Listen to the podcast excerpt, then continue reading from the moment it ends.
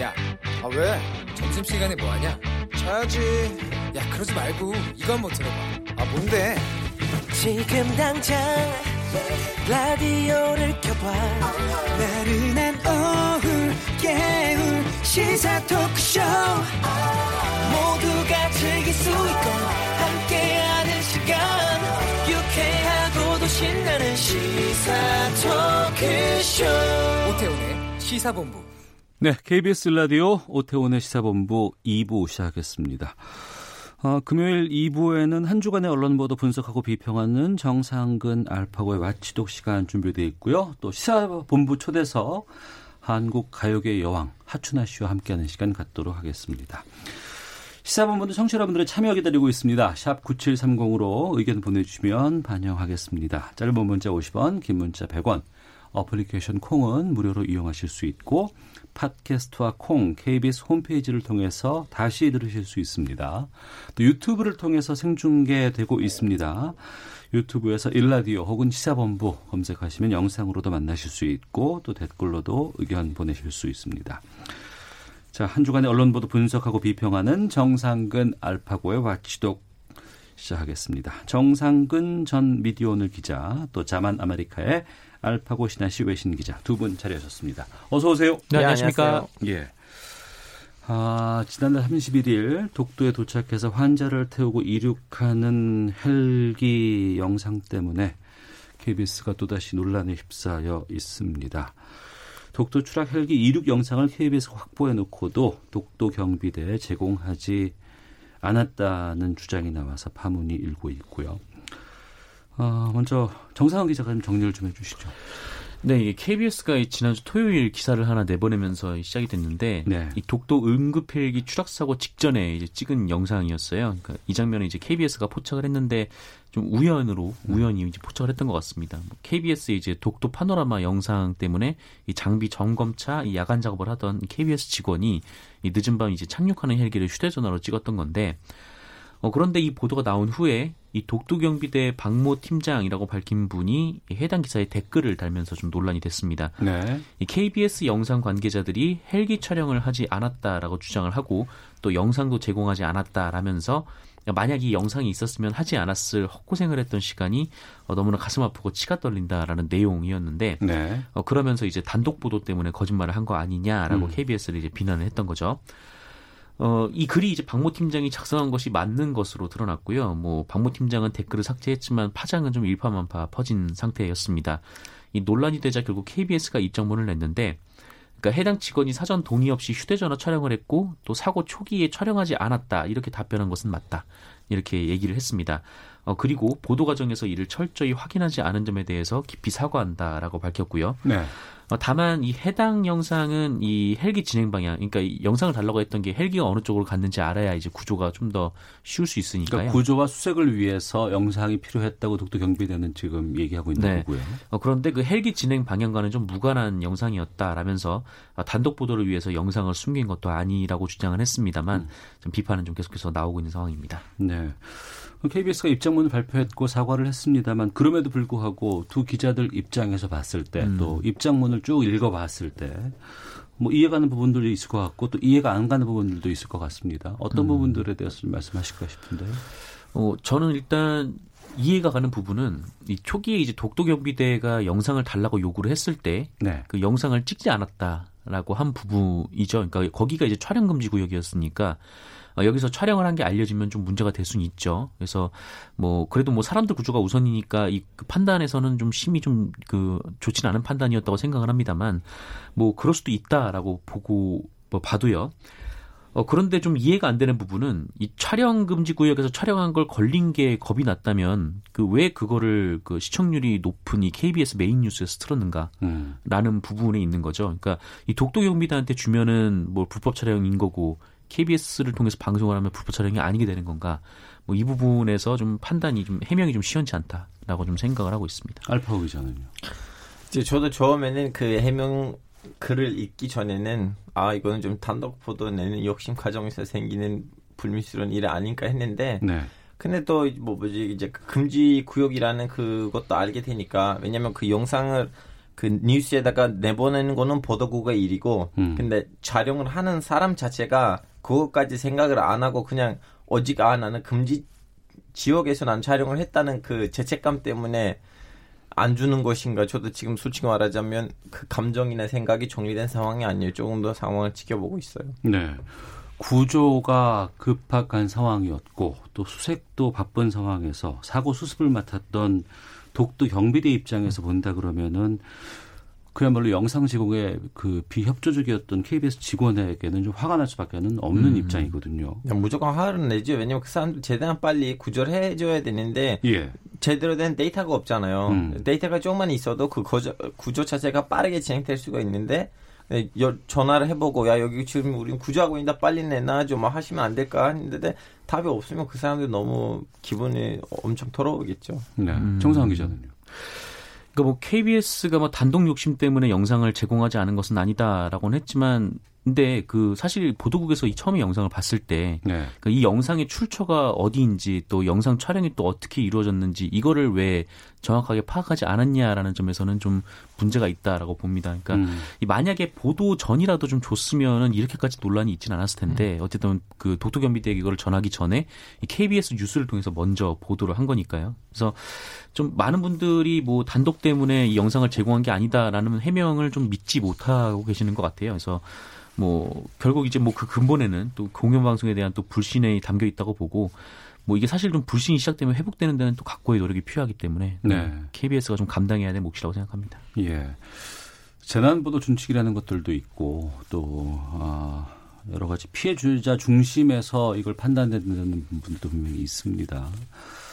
아, 좀 다시 한번 좀 KBS가 좀 짚어봐야 될 부분이 아닌가 싶은데 외국에서도 좀 이 재난보도 관련된 여러 가지 그런 준칙 같은 것들은 다 존재하잖아요. 알파 기자. 이제 좀 약간 서양 에서 좀 약간 북미 유럽 국가 위주로 됐을 때는 이럴 때는 좀 약간 좀 더 재난 위주가 그 구조가 제일차적인 목적이 몫이 되는 거고 다음에 이제 나머지 걱정도 되는데 좀 약간 에, 중동 같은 나라에서 국가 기관들끼리 서로 소통이 안 되다 보니까 이런 문제들이 더 심각하게 일어나는 거죠. 근데 음. 우리의 이제 목표는 좀 약간 덴마크, 핀란드 같은 저도 KBS 직원입니다만 솔직히 최근에 이 KBS 관련돼서 여러 가지 논란들이 상당히 좀 많이 나오고 계속 반복되고 나온다는 게 참 아, 죄송스럽기도 하고 좀 답답하기도 음. 하고 하거든요. 정상 기자 어떻게 보셨어요? 외부에서 보셨을 때. 어, 글쎄요. 좀뭐 그동안 이제 KBS에서 논란이 좀 이래저래 있었는데 뭐 이번 건 같은 경우에는 뭐 그 어느 것보다 좀 더 심각한 문제라고 저는 생각을 좀 하고 있어요. 왜냐면은 뭐 이제 일전에 이제 논란이 됐던 부분, 그러니까 김경록 PB에 대한 인터뷰라든가 아니면은 뭐 시사 직격의 이제 일본 극우 언론인 발언 논란 같은 경우에는 뭐 나름 인터뷰를 하고 KBS가 같이 판단해서 그 보도를 내보냈다라고 판단하고 있거든요. 그래서 이게 거기에 대해서 좀 비판적인 분들도 상당히 많이 있지만 뭐 그럼에도 불구하고 KBS가 알고 이걸 내보냈다라는 거죠. 근데 이 건 같은 경우에는 좀 아예 그냥 윤리적 차원에서 지금 문제가 돼버리는 거니까 음, 음. 네 애초에 그러니까 뭐 이것만 있, 뭐 이게 있다고 해서 그 실종되신 분들을 뭐 찾을 수 있을까 뭐 그렇게까지는 생각 안 하신다고 해도 어쨌든 만약에 이게 있었다고 해서 뭐 상황이 달라질 수도 있는 부분이었잖아요. 그래서 이것 때문에 지금 실종자 가족분들이 많이 화가 나신 거고 그렇죠. 또 이게 뭐 적어도 그 KBS 직원이라는 분이 그거를 촬영해서 뭐 본인은 이제 두려워서 얘기를 하지 못했다면은 이걸 나중에 보도국에서 보도를 하는 과정에서는 다른 사람들도 알게 됐을 텐데 왜 그 사람들은 그동안 가만히 있었냐라는 좀 측면에서 좀 어느 것보다도 이 문제는 좀 네, 그좀 강하게 좀 짚고 넘어가야 될 부분이라고 생각을 하고 있습니다. 네. 알파 기자는요? 저는 오히려 이제 며칠 전에도 여기 좀 시위가 있었거든요. 이제 전기세에서 에, KBS 수신료 내지 말자. 아, 분리청원, 예, 지금 20만 또 넘었다고 하더라고요. 예, 저는 예. 그거 보고 그 생각을 했어요. 지금 이 문제가 특히 이 문제가 KBS 안에 있는 내부적인 시스템적인 문제가 아니고 어떻게 보면 좀 살짝 개개인의 문제인데 예를 들면 똑같은 위치에 어태훈 선배님 계셨다면 뭐 안 주었을까? 뭐 물론 제공하실 거라고 저는 봅니다. 왜냐면 이거는 좀 약간 양심이나 윤리적인 문제고 그 KBS라는 그 기관 그 좀 약간 거대한 조직의 문제 아니라고 생각하니까 오히려 이럴 때는 좀 약간 우리는 문제를 극복하는 데 있어서 전체를 가지고 공격하는 것보다는 조금 더 관련된 사람들을 찾아서 좀 약간 에, 재판을 하면 더 좋지 않을까 싶어요. 네. 지금도 실종자 수색에 계속 지금 몰입돼 있는 상황입니다. 아직도 네. 지금 내분을 찾지 못하고 있는 상황이고 실종자 가족을 양승동 KBS 사장이 찾아가서 사과를 했습니다만 어, 실종자 가족들은 사장 또 이 보도를 한 기자 그리고 영상을 촬영한 직원 어, 셋의 사과를 받아야 되겠다면서 지금 양승동 사장의 사과는 받지 않았다고 하는데 음. 앞으로 이거 어떻게 해야 한다고 두 분은 보시는지 유가족들의 그러한 입장 유가족 아니에요. 예, 예, 예, 실종자가족입니다. 시청자들 예, 예. 가족 시작들처럼 그 입장을 이해해. 왜냐하면 음. 사장이 와서 사과를 하면 해결될 문제가 아니거든요. 예, 예. 그 문제를 직접 관여한 사람들이 와서 사과를 해야 되는 거니까 저는 음. 너무나 합리적인 선택이라고 자세라고 생각해요. 예. 이뭐 KBS 뭐 그 직원분도 그렇고 뭐 KBS 전체도 그렇고 이 뜻하지 않게 이런 논란에 휩싸인 것이라면 뭐뭐 그 뭐 내심 뭐 답답하고 뭐 힘들 뭐 그런 마음도 있겠죠. 근데 그럼에도 불구하고 이 가족의 생사도 알지 못하는 실종자 가족들의 슬픔에 비할 바는 아니라고 생각을 하고 네. 그, 그 실종자 가족분들이 뭐 어떤 요구를 한다면 그게 뭐 실현이 충분히 가능한 일이라면 그 요구에는 또 응답을 해야 된다고 생각을 하고 있습니다. 네. 어, KBS의 수신료를 전기요금과 분리해서 징수해달라는 내용의 청와대 국민청원이 20만 명을 어제자로 넘긴 것으로 확인됐죠? 네, 맞습니다. 청와대 국민청원 게시판에 올라왔는데 어, 사실 이거는 조금 됐어요. 그러니까 지난해 아, 지난달 음. 아, 지난달 10일에 올라왔던 청원이었는데 수신료와 전기요금을 분리해 달라는 거죠. 지금 이제 전기요금이 음. 합산돼서 청구가 되니까 어 그리고 이 청원이 뭐 이렇게 좀 늘어났다가 이 독도 논란 이후에 최근에 좀 급증해서 20만을 돌파를 했는데 네. 뭐 그만큼 대중들의 분노가 좀 뜨겁다라는 의미로 보입니다. 네. 청취자 8242님 다른 것을 다 떠나 생명보다 더 귀한 게 어디 있습니까? 공영방송이 생명을 가볍게 생각했다는 점이 가장 화가 납니다라는 의견도 보내주셨고요. 2536님은 이번 사건이 고의였든 실수였든 일단 철저히 반성하고 사과해야 합니다. 그래야 다시 국민의 마음을 얻을 수 있을 겁니다. 반성하고 사과해야죠. 아, 지금 그 보도와 관련해서 KBS에서 지금 그 새로 어 보도국장이 된 엄경철 KBS 보도국장이 어 여러 가지 뉴스 보도 방안 차별화하겠다는 뭐 제도를 바꾸겠다 뭐 이런 걸 얘기하면서 출입처 제도를 없애겠다고 밝혔다고 하는데 이런 부분들도 좀 여러 가지 좀 해결을 좀 찾고자 하는 방안들이 될 수 있을까 싶기도 하거든요. 이 출입처 문제는 저희가 좀 네, 마치도 시간에 좀 네. 보내 드렸었죠. 네, 저는 뭐 방향은 맞다고 보는데요. 그러니까 음. 뭐 이 대중이 언론에게 대중이 언론에게 가장 불신을 갖고 있는 점 중에 하나는 기자들의 말을 듣고 이제 판단을 할 수 있는 근거가 되는 사람들이 이 더 많은 다수 대중이 아니라 네. 뭐 특정한 사람들이기 때문에라고 좀 생각을 하고 있거든요. 그러니까 뭐 이 정치부 기자는 뭐 여당 관계자, 야당 관계자의 말을 듣고 기사를 쓰는 거고 이 법조 출입 기자는 뭐 검사의 말을 듣고 기사를 쓰는 거고 뭐 경찰 출입 기자는 뭐 경찰의 말을 듣고 기사를 쓰는데 그러면 국민들의 말은 누가 들어주냐라는 데 있는 거죠. 음. 그러니까 좀 고민을 해볼 게 그 예전에 이제 양진호 갑질 논란이 있었어요. 그 네. 양진호 갑질 논란이 있었는데 이게 셜록이라는 매체에서 보도를 했죠. 근데 이 양진호 관련 사건 관련된 제보자가 이 셜록에 제보를 하기 전에 다른 여러 이렇게 대형 매체들에 먼저 문을 음. 두드렸다는 거예요. 근데 보도는 결국 셜록에서 나왔던 거죠. 그러니까 왜냐하면 대형 매체들에서 그걸 받아주지 않았으니까. 음.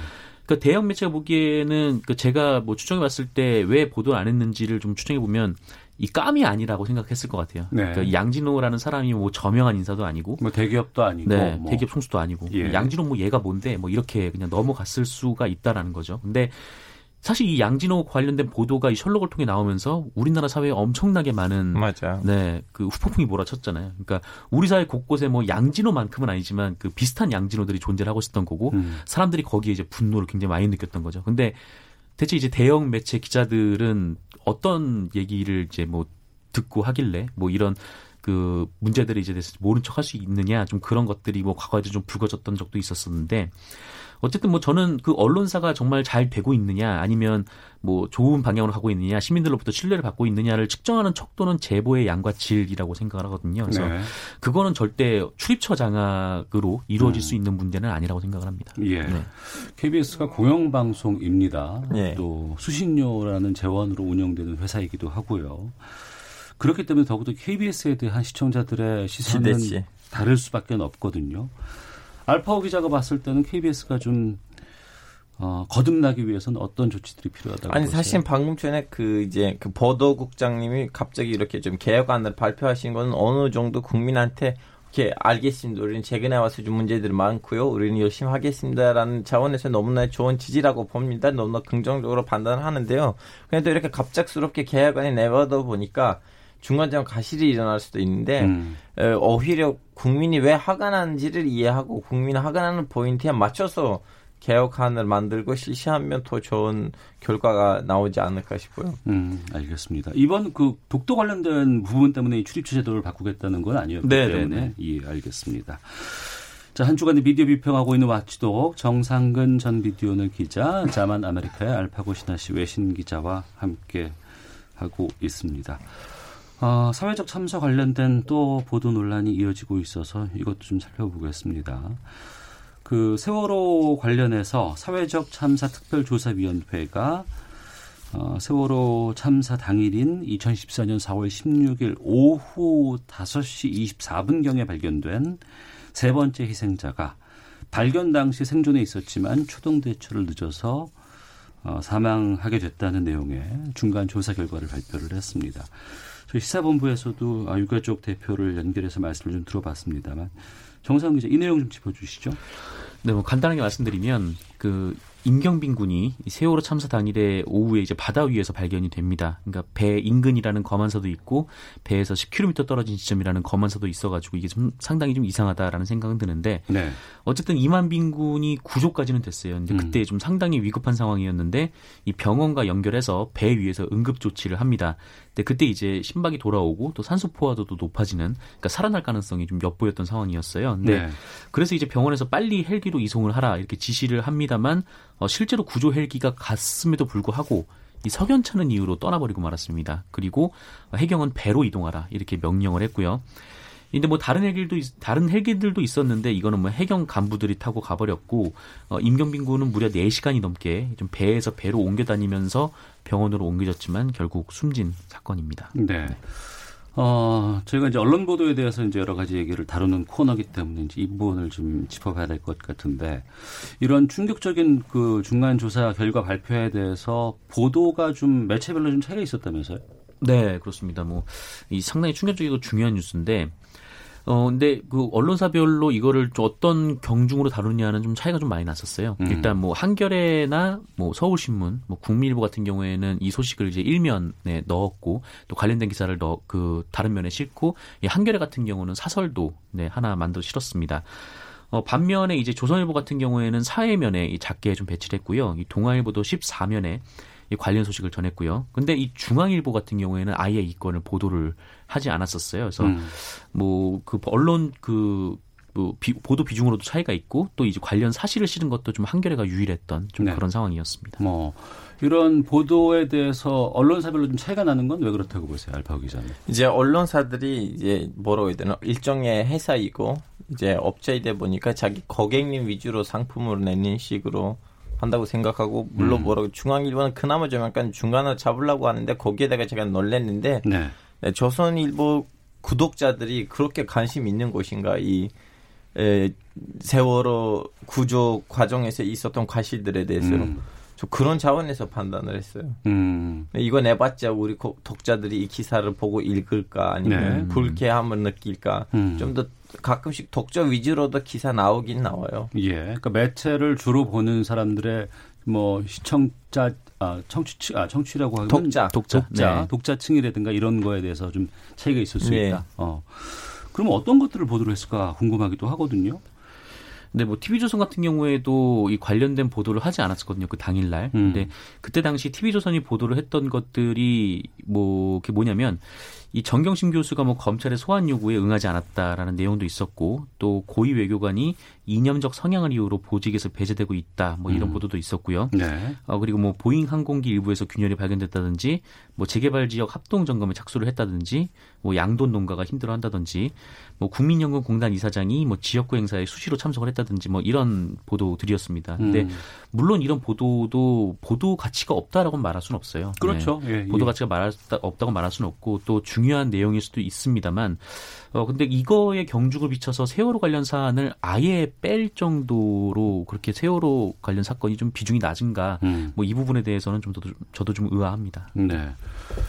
아, 당시 세월호 참사가 일어났을 때도 KBS도 또 한때 좀 논란이 된 적도 있었고요. 네네. 아, 뭐 많은 무거운 책임을 좀 느끼고는 있습니다만 아, 특히 이제 이런 그 사회적으로 여러 가지 좀 문제가 되는 참사 이런 네. 것들을 보도하는 상황은 무척 신중해야 되고 네. 또 한편으로는 특히 이제 유족들의 입장들도 좀 음. 반영을 생각을 해봐야 되는 건데 유족들이 참 힘들어하는 상황들이 발생을 하는 경우가 특히 언론 보도와 관련해서 정치적인 프레임 같은 것들을 더 씌우기라든가 이런 부분 때문에 참 힘들었던 경우가 우리 사회에 많이 있었거든요. 예, 광화문에서 뭐 피자 시키고 치킨 시키고 그런 일들도 있었는데 다 불미스러운 일들이죠. 뭐 근데 여기서 저는 이렇게 세월호 문제가 언론에 나올 때마다 제가 제일 관심 갖는 건 뭐냐면 이 구조 과실의 구조 과정에서 일어났던 과실 문제들도 큰 문제이긴 하지만 네. 그것보다 핵심적인 문제가 이 사고가 왜 일어났냐에 대한 아직도 제대로 된 입증된 답이 없거든요. 음. 근데 그러다 보니까 이제 이제 장반이 일어날 수가 있는데 근데 이 사고에 대한 제대로 된 그 원인 규명이 된다면 이거는 모든 국민의 문제예요. 그 무슨 사상을 아니면 이념을 가, 가, 갖고 있느냐 넘어가서 그래서 제 보기에는 언론사들이 이제 좀 더 집중으로 세월호 문제가 나올 때는 이- 이렇게 구조 과정보다는 좀 더 이 사고가 왜 일어났냐에 대해 집중을 했어요. 왜냐면 기술적인 문제라면 그럼 언젠가 다시 배가 잠수될 수가 있잖아요. 네. 그걸 빨리 알아내야 되는데 아직도 5년째 됐고 음. 모르는 상황이잖아요. 네. 그거 사람은 너무 답답하게 만들더라고요. 알파 기자도 많이 답답한 예, 상황이다. 예. 어. 아, 진짜 이런 보도들을 보면 좀 화가 날 수밖에 없는 게, 그러니까 유가족들이 어떤 뭐 특정한 정치색을 갖고 있어서 뭐 어떤 뭐 과한 욕을 하고 있다. 뭐 이렇게 얘기를 하는 언론도 있어요. 그런 사람들도 있고, 음. 어, 또 그렇지 않더라도 유가족들의 말이 전부 다 옳은 얘기는 아니다라고 주장을 하는 언론도 있고 뭐 그런 네. 사람도 있는데, 어, 그런데 이 자식을 잃은 부모들이 이 자식이 어떤 경로에서 어떤 과정을 통해서 이렇게 참담한 일을 당했는지를 밝혀달라고 하는 게 이 유가족들의 뭐 정치적 성향을 가를 만한 일인가라는 생각이 들고 음. 이 사람들이 뭐 다 옳은 말을 하는 건 아니다 이렇게 얘기를 할 수 있는 부분인가 싶기도 하고요. 또 이게 유족이 뭐 편향됐다, 뭐 언론이 막 이런 식으로 뭐 정치색이 있다 이런 식으로 보도를 하니까 이 보수 집회에 나온 참수자들이 이 감히 이제 자식을 잃은 유가족들 앞에서 욕을 하고 네, 그뭐 멸시를 하고 그런 식의 이제 행동들을 한다는 말이죠. 그래서 이거는 정말 언론의 책임이 저는 크다고 봅니다. 사안마다 보도 가치가 있고 또 사람마다 바- 다르게 받아들이기 때문에 무엇이 정답이라고는 할 수는 없습니다. 하지만 보도에 있어서 보편적인 우선순위 또 가치라는 것은 좀 있지 않을까 싶은데 어떤 기준으로 판단해야 될지 어떤 기준이 필요할지에 대해서 두 분 의견 듣도록 하겠습니다. 알파고 기자부터 먼저. 이 인간의 그 생명이 최우선이죠. 뭐 우리는 왜 이렇게 모아서 구- 국가이라는 기관을 만들었어요, 시민들이. 우리의 개개인의 생명을 구하기 위해서 그 안전하게 만들기 위해서 만든 건데 그러면 언론들이 국가 국가 기관을 감시하는 기관이라면 에, 제일 먼저 인간의 생명을 최우선 과제로 삼고 있어야 된다고 생각하죠. 네. 정상훈 기자는요? 뭐 저도 다 동의를 함, 네, 동의를 다 하고 있는데 사실 이게 뭐 어떤 뭐가 중요하다, 뭐가 중요하지 않다 이렇게 뭐 그 기준을 세우기는 좀 어렵죠. 그러니까 사람마다 좀 느끼는 것이 뭐 각각 다를 테니까. 뭐 그럼에도 불구하고 정말 이런 뭐 참사 같은 일이 있었을 때 뭐 이 참사의 뭐 원인, 뭐 어떤 과정 또는 이제 뭐 구조 과정의 문제점 이런 것들을 밝혀내는 거는 언론이 좀 반드시 해야 할 중요한 일이라고 생각을 합니다. 네. 시간이 많이 흘렀음에도 불구하고 세월호는 아직도 우리 사회에서 상당히 지금 해결되지 않은 문제고 앞으로 또 해결해야 될 문제이기도 합니다. 네. 자, 주간 미디어 비평 와치독 여기서 마치도록 하겠습니다. 정상근 전 미디어오늘 기자, 자만 아메리카의 알파고 신하 씨 외신 기자 두 분과 함께했습니다. 아, 오늘 참 힘드네요. 자, 두 분 말씀 고맙습니다. 고맙습니다. 감사합니다. 헤드라인 뉴스입니다. 문재인 대통령과 여야 5당 대표가 오는 10일 청와대에서 비공개 만찬 회동을 가질 예정입니다. 이번 회동은 최근 문 대통령의 모친상에 여야 대표가 조문한 것에 감사의 뜻을 표하기 위해 청와대가 제안해 성사됐습니다. 홍남기 경제부총리가 서울 27개 동을 민간택지 분양가 상한제 적용 지역으로 지정한 것과 관련해 풍선효과 움직임 등 시장 불안이 있으면 다른 추가 정책을 검토하겠다고 말했습니다. 마크 에스퍼 미 국방장관이 다음 주 방한합니다. 미 국방부는 이번 국방장관의 방한 때 지소미아 문제 해결을 원한다고 밝혔습니다. 기내에서 여성 승무원을 성추행한 혐의를 받고 있는 몽골 헌법재판소장이 불구속 기소 의견으로 검찰에 송치됐습니다. 지금까지 라디오 정보센터 조진주였습니다. 이어서 기상청의 강혜종 씨입니다. 네, 먼저 미세먼지 농도입니다. 오늘 서울은 1도대에 머물러서 약간 쌀쌀했고요. 미세먼지 농도 서울이 48 마이크로그램, 그리고 경기 59, 대구 46 마이크로그램 등 보통 단계 내지 좋음 단계를 보이는 곳이 많습니다. 주말 동안에도 공기는 깨끗하겠습니다. 오늘 경기 북부 지역을 비롯해 영하권의 아침 기온을 보인 곳도 있을 정도로 입동 추위가 기승을 부렸습니다. 오늘 낮 기온은 서울 13도, 대전, 전주 15도 등 13도에서 20도 10도의 분포를 보이겠습니다. 일교차가 상당히 크겠고요. 내일은 오늘보다 기온이 조금씩 오르겠습니다.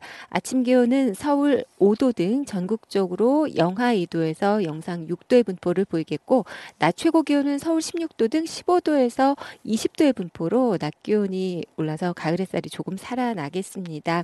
그리고 내일까지 서리가 내리고 얼음이 오는 곳 있으니까 주의하셔야겠고요. 모레부터 서해안을 비롯해 대부분 지역에 바람이 강해지겠습니다. 그리고 모레 오늘 밤부터는 가을비가 전국적으로 내리겠습니다.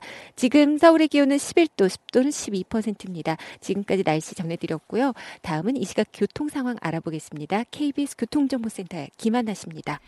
네, 현재 곳곳에 작업을 하고 있어서 주의하실 구간들이 많습니다. 먼저 경부고속도로 부산 쪽으로 작업을 하고 있어서 천안나들목 4km 구간과 비룡분기점 2km 사이에서 속도 떨어지고요. 영동고속도로 강릉 방향으로는 원주나들목에서 새말나들목 사이에서 작업 여파를 받고 있습니다. 중부 내륙고속도로 창원 쪽으로는 충주분기점 4km와 문경세제 부근에서 작업 때문에 막히고 있고 평택 제천고속도로는 제천 방면으로 남한성 부근 2차로에서 보수 작업을 하고 하고 있는데요. 이 여파로 남한성 나들목 3km 구간에서 속도 내기 어렵습니다. 서울 시내는 내부 순환로 성수 방면인데요. 홍지문에서 터널 출구 사이 3차로에 고장난 차량이 서 있어서 홍제 램프부터 밀리고요. 강변북로 일산 쪽은 마포대교부터 서강대교 사이에서 공사를 진행하고 있어서 반포대교부터 더딘 흐름 보이고 있습니다. 또 올림픽대로 공항 쪽도 양화대교 부근과 동부간선도로 의정부 쪽으로 군자교 부근도 작업 여파로 정체됩니다. KBS 교통정보센터였습니다. 그리워서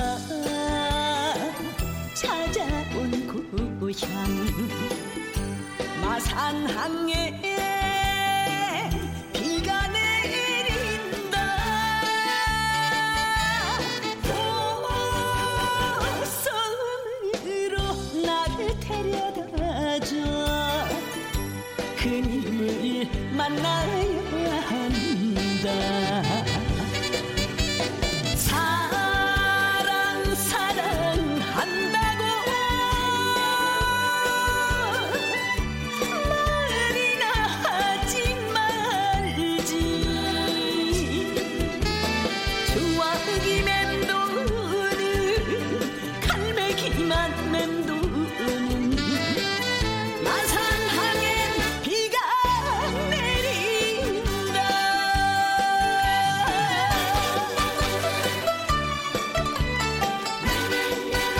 예, 노래가 흐르고 있습니다. 이 노래 제목은 마산항에 비가 내린다인데요. 목소리만 들어도 어떤 분이 부르셨는지 많은 분들께서 아마 아실 수 있을 것 같습니다. 별다른 설명이 필요 없는 분을 모셨습니다. 자, 금요 초대석 한국 가요계의 여왕 하춘아 씨와 함께합니다. 어서 오세요. 아유 안녕하세요. 예. 반갑습니다.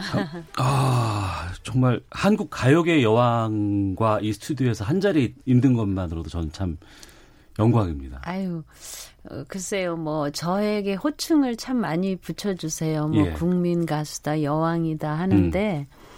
어, 그 호칭은 여러분들께서 불러주시는 거고, 저는 항상 신인 가수 하춘화 그런 마음으로 예, 예. 모든 일을 임하고 있어요. 음. 그래서 그렇게 하면 조금 제가 때로는 어색할 때도 있지만 네. 또 한편으로는 저에게 어떤 그 사명감을 불어넣어 주는 음.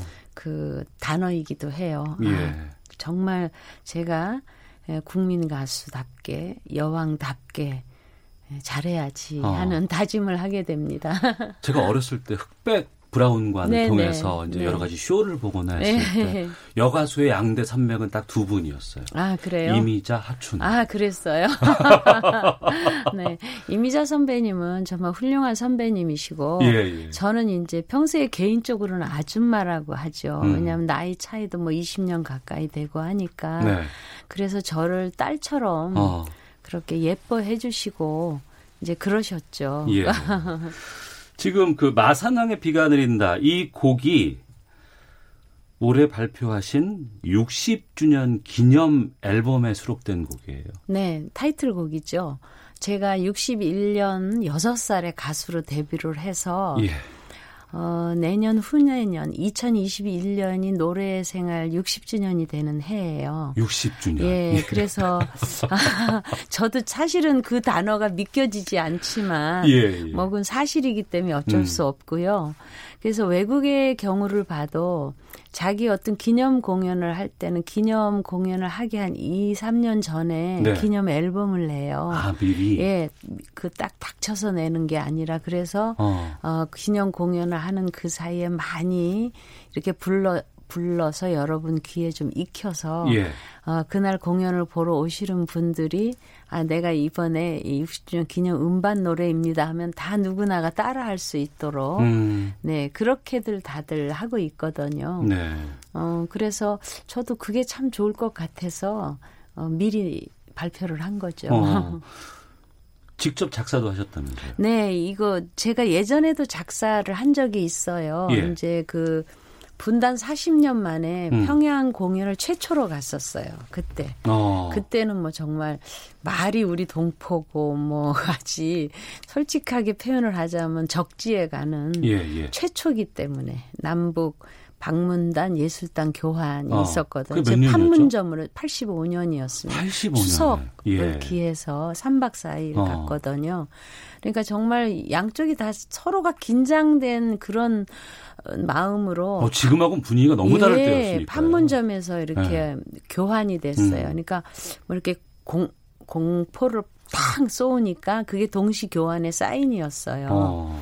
예, 그때 생각하면 정말 굉장히 가서 잠도 못 자고 어 그때는 또 더 지금보다 훨씬 어렸으니까 예. 많이 조금 긴장하고 있다가 어. 공연하고 왔었거든요. 예, 예.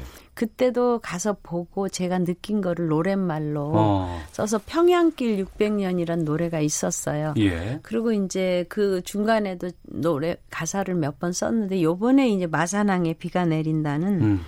제가 경남대학을 졸업을 했습니다. 네. 예, 그래서 그때만 해도 마산시가 분명히 있었거든요. 그랬죠. 예. 근데 이제 그, 그 뒤로 창원시하고 통합이 되면서 마창진이라고 하고 막 그러잖아요. 예, 마산시라는 단어가 없어지니까 마산에 고향을 두신 분들이 너무 아쉬워하고 섭섭해하고 아. 예, 그런 찰나에 제가 아 그러면 그분들의 마음을 좀 어루만져주고 달래줄 노래를 음. 한번 노랫말을 써보자. 네. 제가 또 마산을 잘 아니 까 어. 예, 그렇게 해서 이제 노랫말을 쓰게 됐어요. 쓰게 됐는데 그때 그 이효섭 작곡가라고 예, 예, 예. 유명하신 분이 예, 예. 그 마산 출신이세요. 아, 마산에서 그래요? 학교를 어. 다녔답니다. 예. 그래서 저하고 이렇게 딱 생각이 맞아서 어. 어, 이효섭 씨가 작곡을 하고 제가 노랫말을 해서 이효섭 씨를 보여줬더니 아 좋다고 그렇게 해서 이제 발표된 곡이죠. 그래서 마산항에 비가 내린다. 비가 내린다. 청취자께서 문자를 계속 보내주고 계시는데 아. 453 하나님께서 잘 알려지지 않았지만 기부도 많이 하신 기부 여왕이시잖아요. 존경합니다. 감사합니다. 1814님 가수로서 직업의식이 최고로 강한 분이라고 생각합니다. 하춘아 씨가 어린 시절 불렀던 노래 아빠는 마도로스도 듣고 싶습니다. 아, 라는 네, 의견도 네, 보내주고 네. 계셨는데 그런 노래 있었죠. 데뷔 60주년을 맞는 가수가 전 세계를 뒤져봐도 얼마나 될까요 싶어요. 글쎄요, 저는 좀 특별한 경우죠. 너무 일찍 직업 연여, 직업 나이를 많이 먹은 거죠. 제 어. 나이에 비해서는. 예, 예. 그러니까 보통 60주년 그러면 적어도 20살에 시작하면 나이가 한 80 돼야 되는데. 그러니까요. 예, 저는 어, 그러니까 사람들이 저를 보면 아, 왜 이렇게 젊어요 이러거든요. 그러니까 그 이미지가 있잖아요. 똑같으세요, 예전과. 정말. 아, 그래요. 예. 감사합니다. 좋게 봐주셔서. 그래서 이미지 때문에 하추나 그러면은 아, 한 7, 80은 됐겠다. 음. 다들 막 이렇게 생각하시다가 네. 이제 직접 보시면 그게 아니니까 놀래시는 것 같아요. 네. 그런데 뭐 그거는 장단점이 있습니다. 어. 뭐제 나이보다 훨씬 많이 보는 단점도 있지만 그래도 예. 저는 제 나이에 다른 사람보다 더 많은 풍부한 경험을 어. 가질 수 있다는 어떤 이점도 있고요. 예. 어, 그래서 그 경험이 제가 활동하는데 큰 교훈이 되고 있기 때문에 그 이제는 뭐 데뷔 70주년, 80주년까지도 하실 수 있는 거 아니에요? 글쎄요. 그거는 모르죠. 제, 제 욕심은 어, 정말 90까지도 노래하고 싶은데 예, 예. 이제 그거는 그때 가서 봐야 되죠.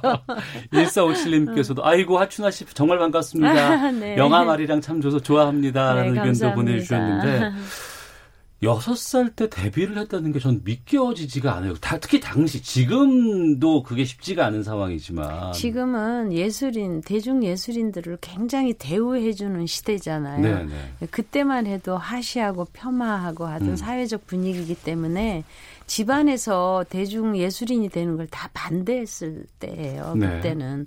근데 더더욱 어린 아이가 동요를 불러야 할 텐데 우리 성인 대중가요를 하고 있으니까 얼마나 따가운 시선으로 예. 그러니까 저희 부모님께서도 안 좋은 이야기를 많이 들으셨죠. 어. 그- 그럼에도 불구하고 저를 키웠던 것은 저희 아버지가 먼 훗날 말씀하시더라고요. 예. 뭐 눈에 뭐가 씌었던 모양이다.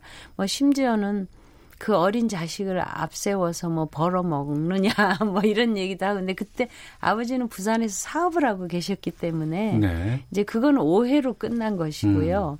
어, 그러다가 아버지께서 서울로 이사를 하시면서 그때부터 이제 저를 아, 얘는 어쩔 수가 없다. 음. 뭐 다른 저희 아버지는 사실은 제가 법관이 되기를 원하셨어요. 네. 아버지께서 고시 공부를 하시다가 건강을 좀 다치셔서 도중에 포기하셨거든요. 음. 그러니까 거기에 대한 꿈이 늘 있으세요.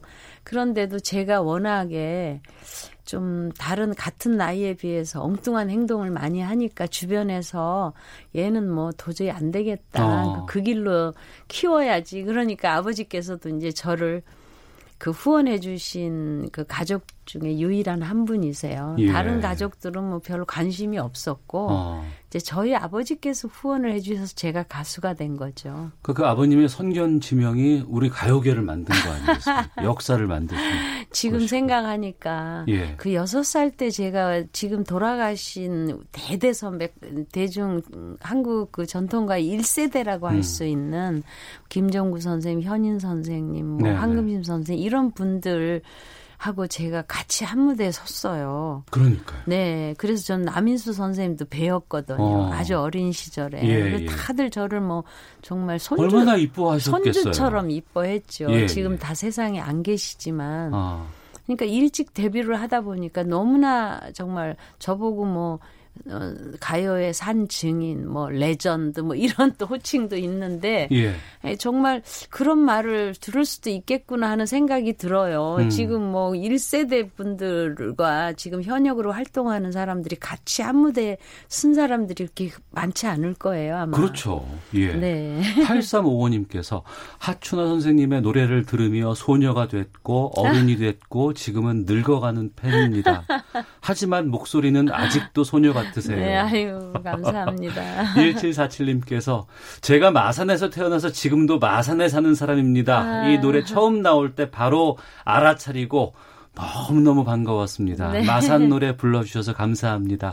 우유빛깔 하춘아 파이팅입니다. 이렇게 네. 보내주셨는데. 이 마산 고향을 두신 분들 이 노래 하면 지금도 우시더라고요. 그래요. 네, 굉장히 어. 감격하셔가지고 예. 지금 조금 전에 문자 주신 분처럼 음.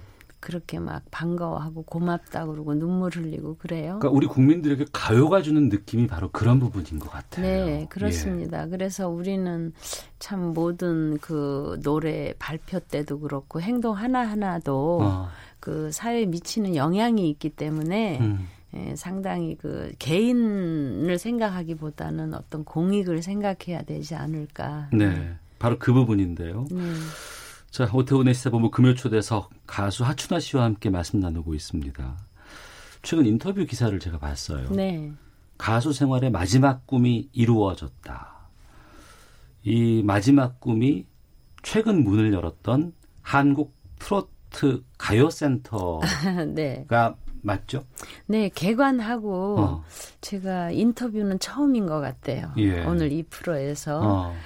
어, 그, 저의 꿈은 뭐 한 3, 40년 전부터, 어, 그때 그 우리 전통 가요인 트로트 가요가 참 정말 외로웠어요. 왜냐하면 그 일본의 엔카라고 있습니다. 예, 예. 엔카를 답습한 음악이다. 음. 뭐 정체성이 없다. 뭐 네. 이런 식으로 막 그걸 하시하고 어, 정말 외롭게 오늘날까지 그 자리를 의연하게 지켜왔는데 음. 벌써 이게 우리 국민 정서라는 게 가장 중요하잖아요. 네. 국민들이 그 음악을 사랑하고 받아들이면 그것이 바로 국민 정서고 그것이 바로 우리의 것이란 말이에요. 음. 그럼에도 불구하고 어, 늘, 뭐, 남의 외국 나라의 그. 뭐 외색이 짖느니 외색이다. 뽕짝이라는 예, 둥 뭐. 그렇게 아주 하시하는, 예, 예. 폄하하는 그런 소리들을 할 때, 어.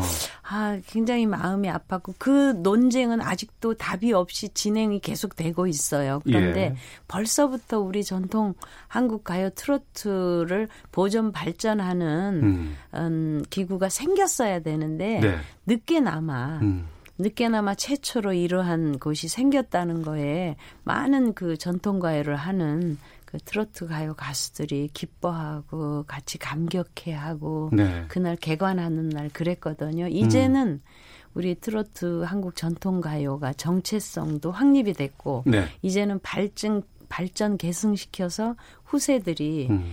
아, 누구나가 아 나도 전통 가요 트로트 가요 가수가 되고 싶다라고 희망하는 사람들은 누구나 우리 영암 한국 트로트 가요 센터에 와서 꿈을 키우고 네. 실현시키고 어. 어, 정말 훌륭한 인재로 배출이 돼서 또 그 시대 시대에 맞는 대표하는 전통 가요 트로트 가수가 된다면 그것 또한 우리 한국 트로트 가요 센터가 어. 국가에 공헌을 하고 예. 국민에게 봉사하는 것이 아닌가 어. 그렇게 생각하고 지금 우선 어, 전시관하고 소극장이 개관이 됐어요. 예. 근데 앞으로 아카데미하고 대극장이 이제 또 계속 지금 내년부터 또 이제 개발이 됩니다. 규모가 상당히 크겠네요. 네, 그 센터 단지가 굉장히 커요. 어. 아 그래서 이제 전시관하고 이번에 소극장을 개관하면서 그곳에서 이제 축하 공연도 하고 음. 전시관들을 보신 분들의 소감이 너무 감동적이다, 벅차다. 네. 그 우리 한국 전통가인 트로트 가요를 그렇게 에, 결집해서 전시해 놓은 것이 없거든요. 그러니까 우리 한국 가요의 탄생을 1930년대로 봐요. 일제 강점기 때인데 예. 예, 그때부터 시작이 됐다고 봅니다. 어. 그래서 그때부터 해서 연대별로 쫙 정리가 돼 있어요. 어. 네, 그러니까 2층으로 되어 있어요. 전시관이. 근데 1층은 가요 역사관. 어. 해서 30년대, 40년대, 50년대 쭉 해서 지금 현재 21세기까지. 그리고 이제 2층으로 올라가면 거기는 이제 하추나 개인 전시관이 어. 있습니다. 예. 음. 그러니까 그 30년대부터 쭉 전시가 되어 있는데 그 중에 60년은 직접 경험하시고 직접 그것을 하신 거 그렇죠. 아니에요? 그 역사관 속에서도 제가 있어요. 예, 예. 제가 물론 있죠. 그리고 이제 저하고 그 같이 한 무대에 섰던 그 1세대 음. 선배님들도 다 전시가 되어 있고요. 네. 어, 그리고 왜 전남 영암에다가 이걸 세우셨어요? 그건 이유가 있어요. 저희 아버지 고향이세요. 전라남도 영암이. 아, 그러니까 예. 저의 고향이기도 하죠. 예, 예. 근데 예. 저희 아버지께서 그뭐 아까도 말씀드렸지만 앞을 보시는 그런 눈이 있으셨는지 그때는 음. 자료의 소중함을 잘 모를 때인데 그렇죠. 61년대부터 쭉 자료를 그 모으셨어요. 아버님께서 네, 저하고 같이 활동하셨던 분들까지도 어. 그렇게 해서 이- 근 60년 가까이 그 자료를 모으시더라고요. 그래서 저는 어렸을 때는 아버지 저거 어디다 쓰실라 그러나 사실 좀 의문이 갔었는데요. 예, 이제 예. 좀 제가 성장을 하면서 아 아 버지가 저런 뜻이 있으시구나. 예. 아버지께서는 그걸 개인이 가지려고 하는 것이 아니라 그거를 공공기관에 기증을 해서 먼 음. 훗날 후세들이 그 시대의 대중음악을 연구하는 자료로 쓰게 하시겠다라는 생각이셨어요. 네. 그래서 그 자료를 다 모은 자료를 영암군에 기증을 했습니다. 그때부터 음. 이제 이 한국 트로트 가요 센터가 아, 그 개발해야 되겠다는 어떤 단초를 제공하신 거죠. 저희 아버지께서. 그러면 그 전남 영암에 가면 이 트로트 가요센터를 누구나 다 갈 수 있어요? 그럼요. 어. 누구나 다 올 수 있고요. 예. 또 이제 우리가 그 영아말이랑 제가 영아말이랑을 불렀잖아요. 음. 그 하추나 영아말이랑 가요제가 이제 곧 탄생이 됩니다. 네. 이제 그 영아말이랑 가요제에서 탄생한 우리 인재들, 가요의 음. 인재들 또 개인적으로 아 내가 뭐 대학 졸업하고 대학원 했지만 나는 전통 가요에 내 꿈을 더 키우고 싶어 어. 하는 그런 분들 다 아카데미에 와서 우리는 교육이 목적이에요. 예. 교육받고 훈련돼서 거기서 음반도 내고요. 음. 어, 그런 시스템이 다 갖춰져 있으니까 또 내가 좀 무대 실현을 하고 싶다 그러면 관객들 앞에서 공연할 수 있는 공연장도 있고 네. 뭐 이래서 지금까지는 그런 곳이 없었어요. 그러니까 아, 트로트의 산실이 되겠군요. 그렇죠. 여기가. 그래서 전국에서 트로트의 꿈을 가지고 계신 분들은 다 영암으로 음. 오셔서 꿈을 실현시킬 수 있도록 지금 서울에 있는 무슨 기획사들은 주로 아이돌 네, 네. 그룹을 어, 만들어내는 어. 곳이거든요. 예. 근데 우리 전통 가요인 그 트로트 가요를 하는 그런 전문적으로 하는 뭐 기관은 없었어요. 어. 근데 이번에 생김으로 해서 이제 앞으로는 정말 단단한 토대를 가지고 음. 훌륭한 인재들을 좋은 시스템 하에서 키워낼 수 있지 않을까 생각합니다. 그러니까 0916님께서 하추나 네. 여왕님 라디오에서 뵈니 반갑습니다. 저희 손녀도 6살인데요. 성인 가요를 정말 좋아하고 잘 부릅니다. 네. 하추나 씨처럼 될 수 있을까요? 라고 질문 주셨는데 네. 트로트 가요센터 가시면 되겠네. 네. 이제 우리도 나름 예, 그 이제 합격하는 그 기준이 있으니까 음. 또 부모들 입장에서는 자기 자녀들이 좀 모자라도 다 이뻐 보이거든요. 예, 예, 아, 그렇지만 이제 전문가들이 네, 네. 정확하게 판단을 해서 어. 아, 이 길로 가도 이, 이, 뭐, 이 학생은 되겠다든가 예. 할 때는 우리가 이제 아주 정말 강한 어, 선생님들이 옆에서 다 발성부터 시작해서 기초적으로 다 하겠죠. 근데 소질이 없음에도 불구하고 부모님의 꿈으로 어. 어, 자녀분들을 그렇게 키우려고 하시는 분들도 계세요. 예. 이제 그럴 때는 또 정확히 얘기를 해줘야죠. 5698님도 그런 토로를 해주셨어요. 트로트를 정말 좋아하는데요. 소위 꺾기를 잘못해서 부르는 데는 자신이 없습니다. 저 같은 사람도 트로트를 잘 부를 수 있을까요? 라는 질문 네. 주셨고요. 그만큼 최근에 글쎄요. 이 트로트 가요센터가 생겨서 그런지 모르겠지만 네. 앞서 좀 왠지 좀 하대도 받았고 여러 가지 네. 어, 시각도 좀 안 좋았지만 최근처럼 트로트가 전성기를 구가하고 많은 분들이 좋아하게 그게 시, 시대의 흐름인 것 같아요. 그러니까요. 우리가 시대의 흐름을 역행할 수는 없잖아요. 예, 예. 서구적인 것을 막 받아들였는데 음. 이제는 그렇게 식상할 때가 된 거예요. 네. 그러니까 다시 뭐, 뭐 그런 광고도 있죠. 우리 것이 좋은 것이요 하듯이 음, 음. 야, 이거 트로트가 정말 이게 좋다. 또 요즘 방송사에서 그런 프로그램들이 많아가지고 네. 젊은 10대, 20대들이 와서 하니까, 아, 보고 우리도 이거 즐길 수 있는 음악이구나. 이제 젊은 그 뭐 10대, 20대들이 이제 그 인식이 좀 바뀌는 거죠. 음. 그래서 좋아하다 보니까 이게 붐이 일어나는 것 같아요. 네. 지금. 어. 네. 이런 그 전성기를 딱 맞았을 때 네. 선배로서의 기분은 상당히 좋으실 것 같아요. 아, 좋죠. 네. 근데 원래요, 30년대, 40년대, 50년대, 60년대, 70년대까지도 예. 어, 대중 가요 하면 우리 한국 전통 가요는 트로트 가요였어요. 그게 예, 예. 대세였어요. 음. 이제 그 이후로 어, 70년대 중반에 대학 가요제가 탄생하면서 네네. 약간 뭐 통기타 팝 부대라든가 뭐 예, 포크 이런 뭐, 네 예, 그렇게 예. 됐습니다. 됐지만 그 전까지는 한국의 대중가요 그럼 트로트 가요였어요. 막강했어요. 아, 예, 예. 그러다가 이제 좀 이렇게 붐이 갔죠. 그래서 정말 외롭게 어. 어, 아주 쓸쓸히 그 자리를 지키고 왔었는데 이제 이번에 다시 또 이렇게 컴백을 하니까 어, 제가 전통가요를 하는 가수 입장에서 너무 반갑죠. 저는 제일 궁금한 게 이 부분이에요. 네네. 60년 하셨잖아요. 이제 네네네.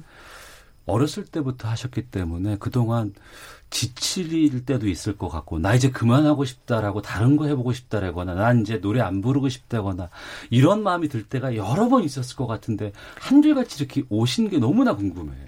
그럴 때 있었죠. 네. 어, 제가 이제 그 대학을 졸업을 해야 하는데 음. 출석 일수가 모자라요. 네. 그래서 졸업이 안 되는 거예요. 음. 그래서 한 2년 정도를 활동을 중단하고 제가 마산 아까 경남대 예, 예. 나오고 이제 대학원은 서울에서 나와서 이제 박사학위를 받았습니다마는 그래서 마산에서 한 2년 있었던 적이 있어요. 음.